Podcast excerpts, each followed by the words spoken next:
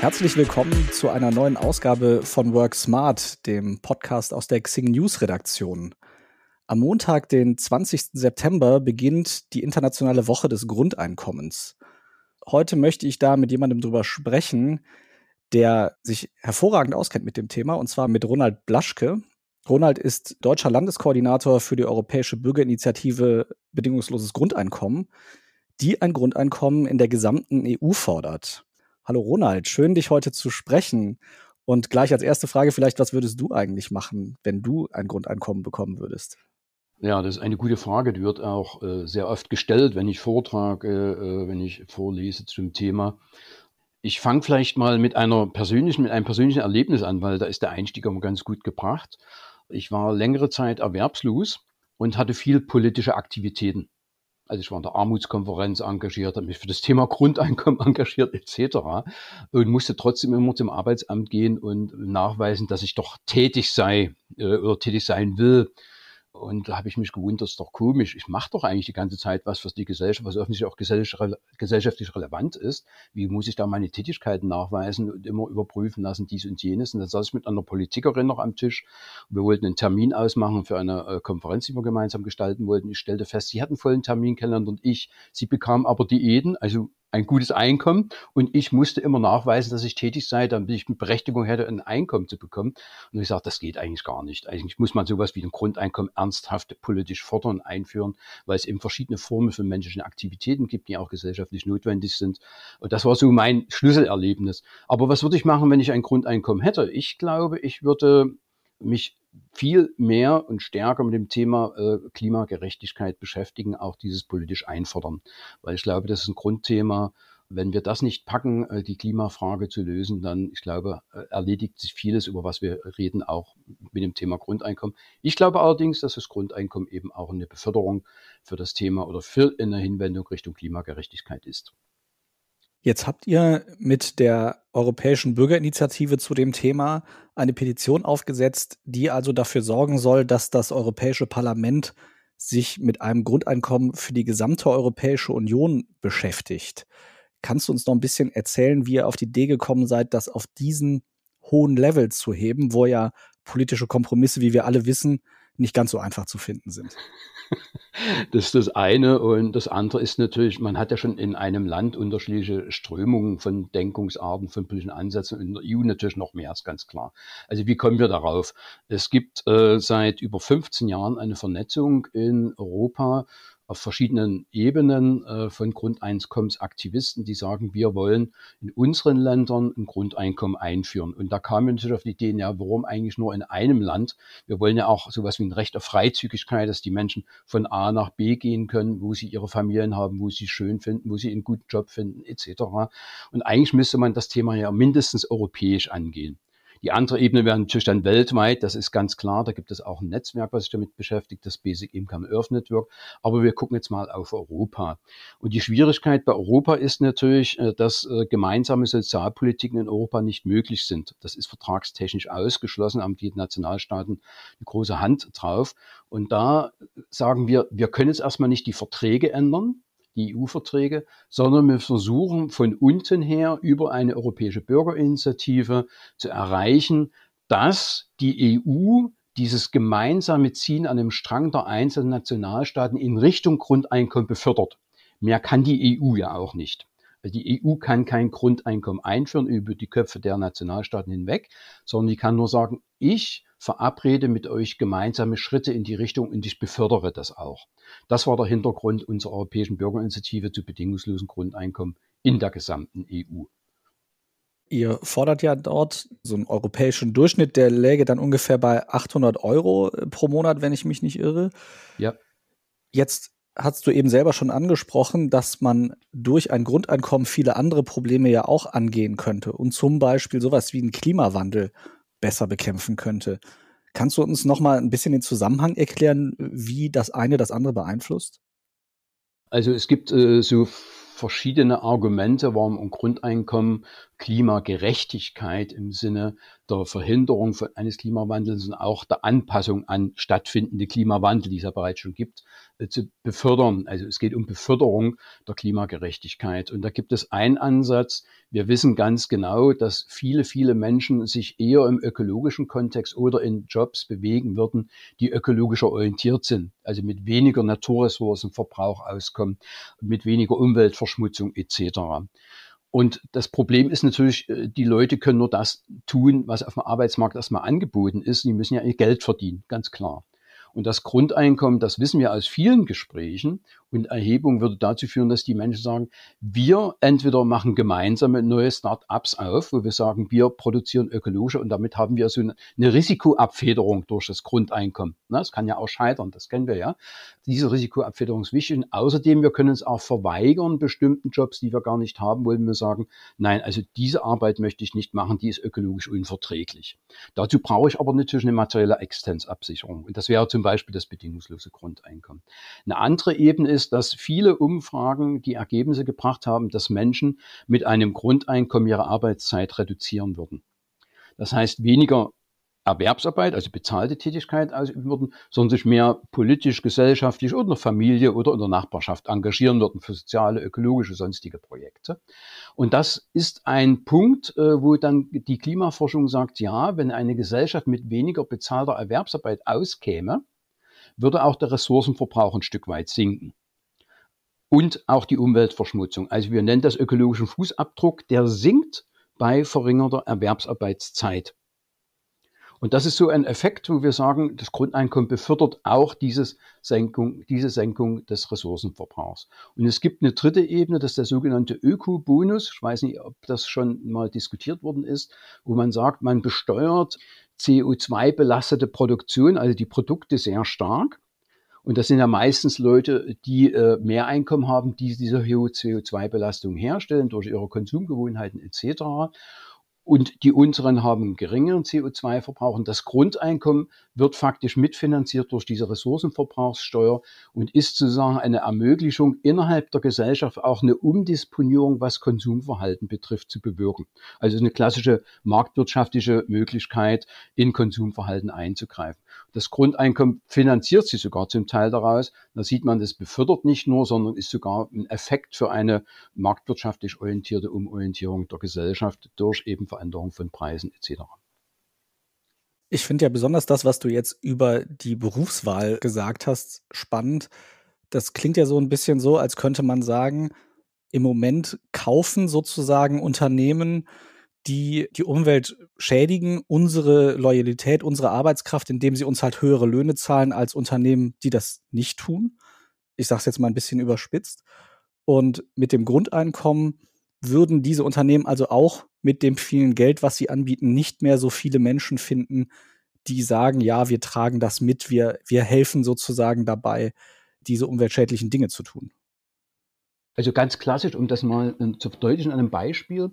Äh, wir waren ja auch unterwegs in den Braunkohletagebauen. Na? Und Braunkohleabbau soll abgeschafft werden aus guten Gründen, fossile Energieträger etc., CO2 und so weiter und so fort. Und da sagt mir natürlich äh, jeder, der dort beschäftigt ist, nicht nur im Braunkohletagebau selbst, sondern auch drumherum, also in der infrastrukturellen Umgebung sozusagen, ja, ich brauche aber diesen Job, weil das ist meine Existenzsicherung.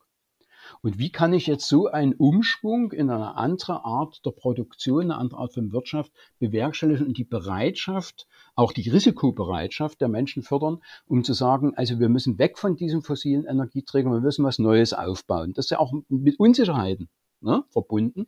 Und das Grundeinkommen wird ein Stück weit dieses Risiko minimieren, die Unsicherheiten zurücknehmen und den Leuten auch die Möglichkeit geben, Nein zu sagen zu bestimmten Produktionen, die sie mit ihrem Gewissen gar nicht mehr vereinbaren können und wollen. Jetzt haben wir über die individuellen Auswirkungen gesprochen und vielleicht auch so ein bisschen auf die auf den Arbeitsmarkt. Habt ihr denn Zahlen dazu, was es denn tatsächlich wirklich kosten würde, zum Beispiel diese 800 Euro im Monat an alle BürgerInnen in der EU auszuzahlen? Und habt ihr auch Ideen? Du hast jetzt eben das genannt, diese äh, CO2-Bepreisung. Aber gibt es da auch Konzepte zu sagen, so könnte man das finanzieren und vielleicht auch das würde man wegnehmen von dem, was wir bisher als Sozialsystem äh, verstehen, weil es eben nicht mehr nötig ist bei einem Grundeinkommen? Also ich habe mir im Vorfeld auch nochmal Gedanken gemacht, ich habe die Zahlen zusammengefasst, ähm, weil es gibt dazu noch keine wissenschaftlichen Untersuchungen. Also es sind so Pi mal Daumenzahlen, die ich jetzt nenne. Und so bitte ich es auch zu verstehen. Ein Grundeinkommen in Höhe von 800 Euro, das ist der Durchschnitt der Armutsrisikogrenzen durch alle EU-Länder genommen, würde in etwa etwas über drei Billionen, dreieinhalb Billionen Euro in der EU kosten. Das klingt erstmal enorm viel. Pro Jahr, ne? Klingt, natürlich klingt das sehr viel, ist auch sehr viel. Man muss wissen, dass das ähm, Nationaleinkommen, also alle Nationaleinkommen in allen EU-Ländern, in den 27 EU-Mitgliedstaaten, 11 Billionen Euro beträgt. Also sind wir äh, so in etwa bei einem Viertel. So, das klingt sehr viel.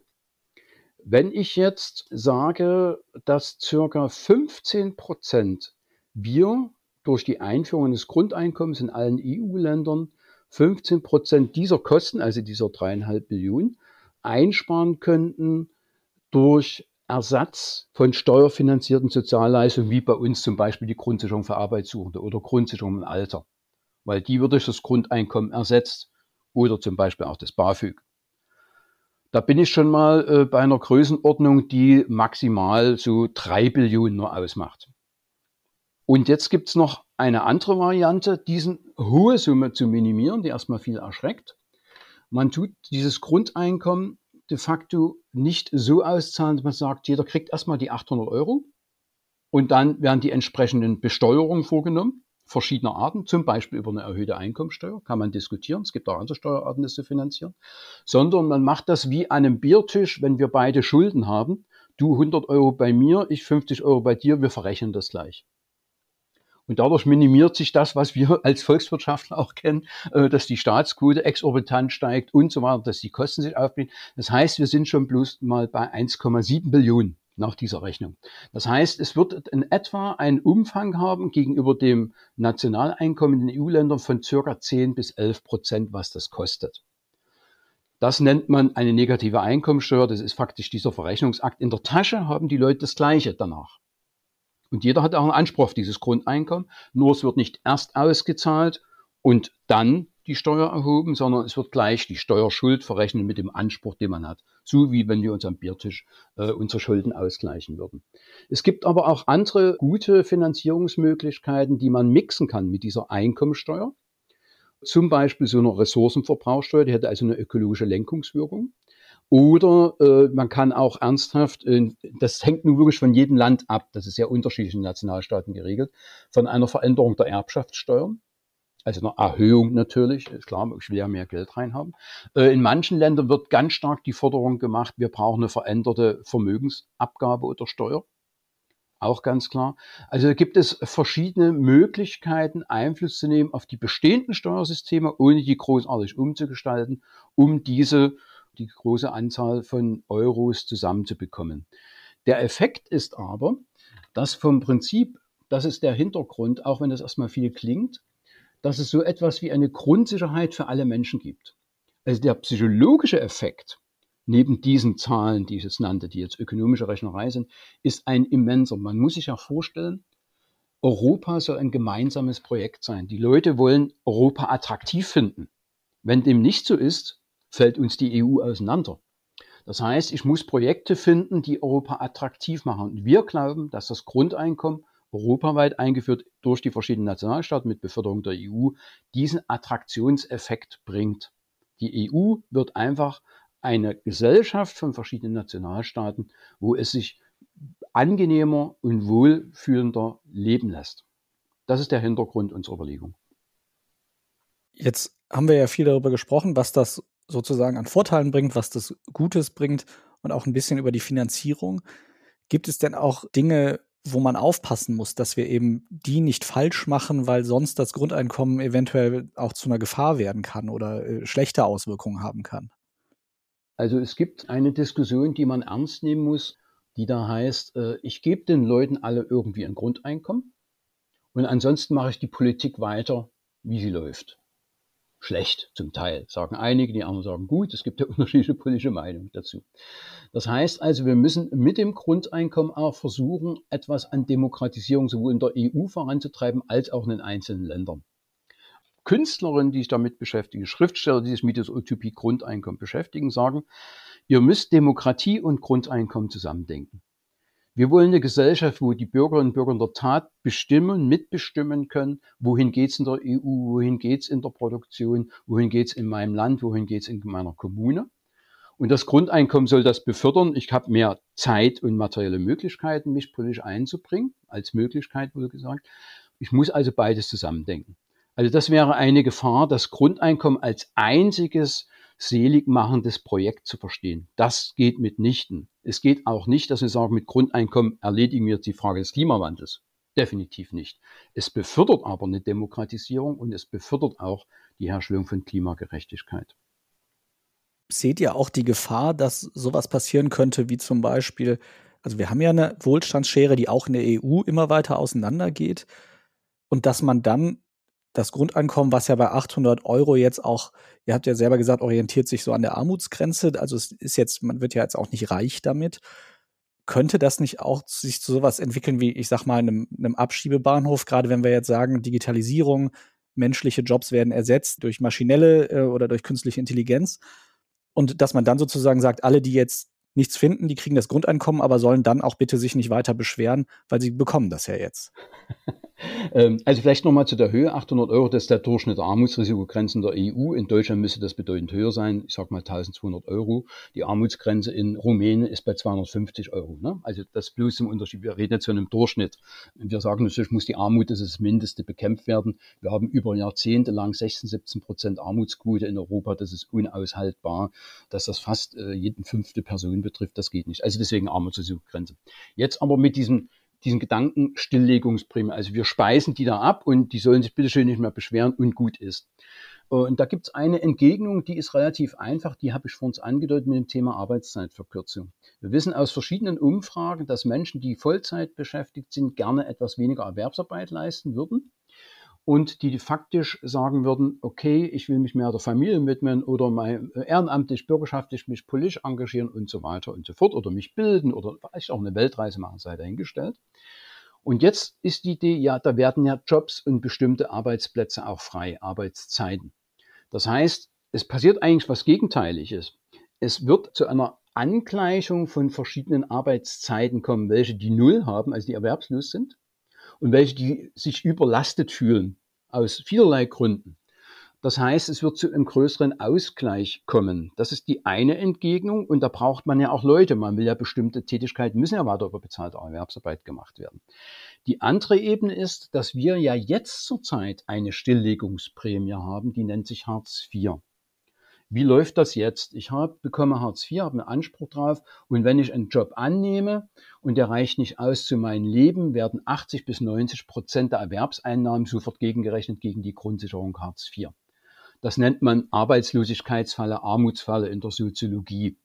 Das heißt, die Leute werden eher abgeschreckt, oh, so viel Abzüge, verlohnt sich das denn noch für mich überhaupt? Na, man bekommt ja nicht gleich einen Job in 3000 Euro Höhe, ist klar, wo sich eine Hartz IV erledigt hätte. Es geht ja um kleinere Jobs mit geringeren Einkommen. Das Grundeinkommen funktioniert aber anders. Da wird nichts abgezogen. Es wird nichts von dem Erwerbseinkommen abgezogen, bestenfalls Steuern, die im unteren Einkommensbereich aber relativ gering sind. Das heißt, das ist eigentlich eine Anreizwirkung, die das Grundeinkommen gegenüber der jetzigen Stilllegungsprämie Hartz IV bewirkt. Das heißt, mit diesen beiden Argumenten würde ich sagen, das ist von der rein volkswirtschaftlichen, ökonomischen Betrachtung eigentlich gar nicht möglich, was da als Idee im Hintergrund steht. Politisch kann ich mir natürlich immer vorstellen, dass Diktatoren auf so eine Idee kommen und sagen, wir würden gerne eine bestimmte Völkerungsgruppe mit dem Grundeinkommen abschieben. Aber die Frage, was machen dann die Leute, die ein Grundeinkommen nur haben? Sind die wirklich still und stehen still und trinken nur Bier und gucken Fernsehen? Oder was machen die wirklich?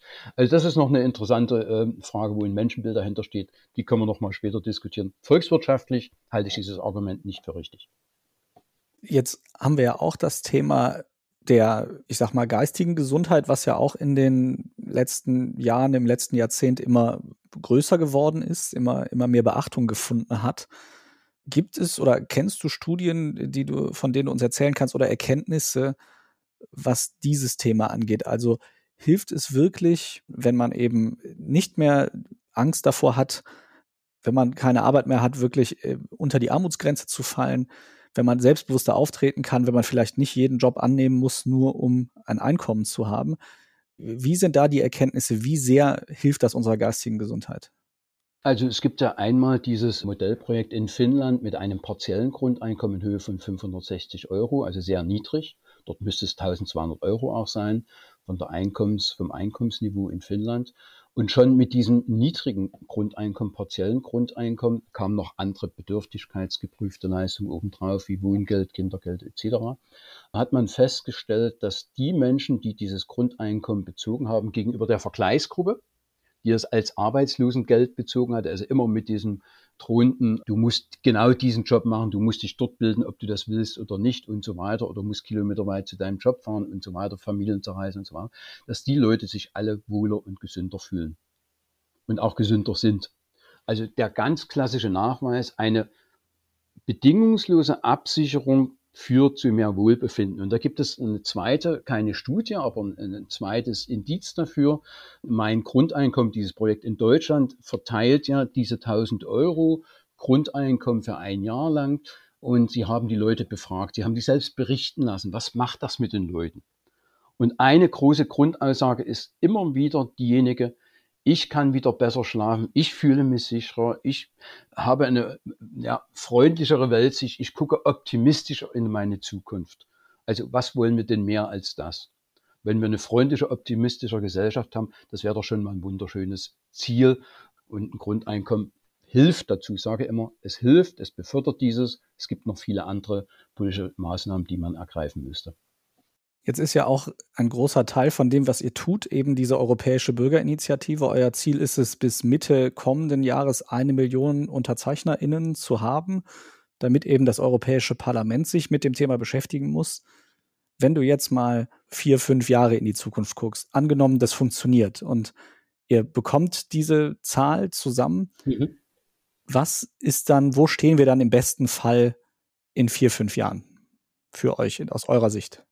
Da hake ich gleich mal, da mache ich jetzt einen kleinen Werbeblock. Bitte unterzeichnet die ebi-grundeinkommen.de. Das ist die Webseite ebi-grundeinkommen.de, dass wir wirklich die eine Million auch erreichen. Was wäre in vier, fünf Jahren? Also was wäre die Folge, wenn wir die eine Million erstmal erreicht haben? Konkret, die Europäische Kommission muss uns anhören und das Europäische Parlament und müssen Stellungnahmen dazu abgeben. Also wir haben schon mal riesen Publicity für das Thema. Grundeinkommen in Europa in den Ländern einzuführen. Der nächste Schritt wäre, Sie müssen ja nicht sagen, ja, wir machen das genauso, wie ihr euch vorstellt. Aber dieser Druck von einer Million führt dazu definitiv, dass die Kommission sagen wird, okay, wir versuchen mal einige Ansätze in die Richtung und befördern die. Und jetzt wird spannend. Die Kommission hat in mehreren Papieren schon gesagt, dass sie eigentlich die Nationalstaaten auffordert, in ihrem sozialen Kontext, also bei äh, Sozialtransfers, etwas innovativer zu werden. Das hat viele Hintergründe, könnte ich da noch erläutern.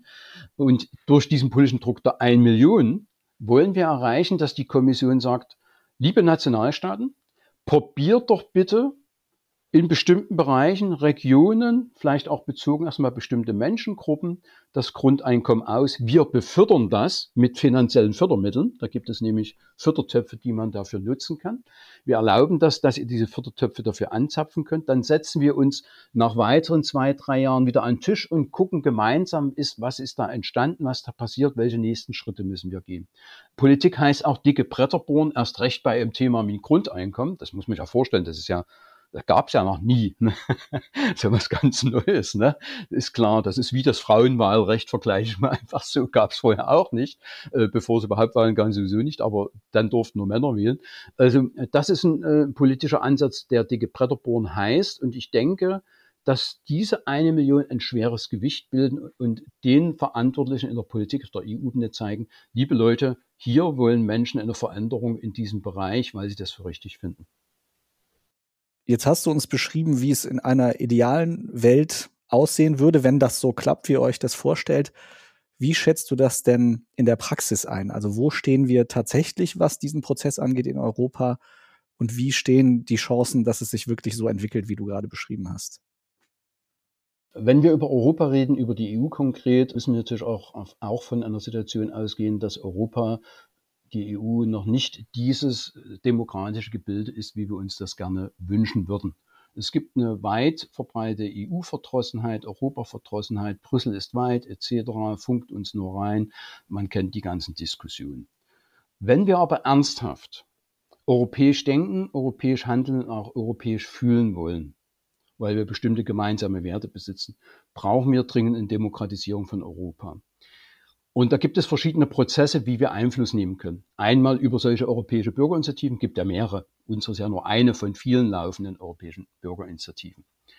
Und dann gibt es diesen Diskussionsprozess, den man Zukunftskongress, Zukunftskonferenz für die Zukunft Europa nennt. Und in diesem Zukunftskongress, das ist ein langwieriger Prozess, gibt es Bürgerversammlungen, also Bürgerinnenversammlungen, gibt es äh, gemeinsame äh, Plena, die auf europäischer Ebene stattfinden, wo die Bürgerinnen auch mit vertreten sind. Dieser Prozess wird angereichert mit verschiedenen Themen, die von den Menschen aus den Nationalstaaten selber kommen. Und da ist zum Beispiel das Grundeinkommen natürlich auch ein Thema, aber die Demokratisierung der EU auch ein Thema. Also es sollte zumindest das Parlament mehr auch demokratische Mitbestimmungsmöglichkeiten, Initiativrecht für Gesetze bekommen etc. Wir brauchen mehr direkt demokratische, partizipative Ansätze in der EU. Ne? Stichwort Volksabstimmung, Stichwort Bürgerräte und so weiter. Das heißt, ich bin da voller Hoffnung. Ich weiß, auch das heißt dicke Bretter bohren. Und ich denke aber, dass unsere europäische Bürgerinitiative auch darin ein Stück weit mit einem Löchlein mit bohrt und sagt schlicht und ergreifend, hier setzen sich Bürgerinnen zusammen, machen sich stark und treten dafür ein und wollen sich Gehör verschaffen. Ich weiß, das ist schwierig, aber was ist nicht schwierig? Denkt mir an die lange Geschichte der Herstellung des Wahlrechts für Frauen. Wer hätte damals gedacht, als die ersten Frauen auf die Straße gegangen sind, wir wollen mitwählen. Wir sind genauso Bürgerinnen und Bürger wie ihr, liebe Männer. Die wurden verlacht am Anfang. Über diese Phase sind wir beim Grundeinkommen hinaus. Dann wurden sie ernst genommen bekämpft. In dieser Phase stehen wir etwa und dann hat sich das Frauenwahlrecht durchgesetzt. Also mit diesem optimistischen Blick möchte ich einfach auch hier ein Stück weit äh, mehr Farbe und Freude reinbringen. Politik darf auch Spaß machen und darf auch Hoffnung setzen. Und Utopien könnte ich nur realisieren, wenn wir am Strang ziehen. Lieber Ronald, das war ja schon fast ein perfektes Schlusswort. Da kann ich ja eigentlich äh, gar nichts mehr hinzufügen. Ich danke dir ganz herzlich dafür, dass äh, du so lange dir Zeit genommen hast für uns und uns da mit deinem Wissen weitergeholfen hast. Ich danke auch allen, die zugehört haben. Schreibt ihr uns doch auch gerne mal einen Kommentar, eine E-Mail, wie ihr zum Grundeinkommen steht.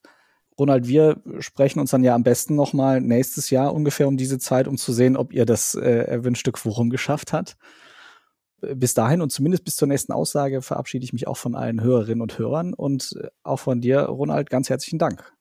Herzlichen Dank an euch.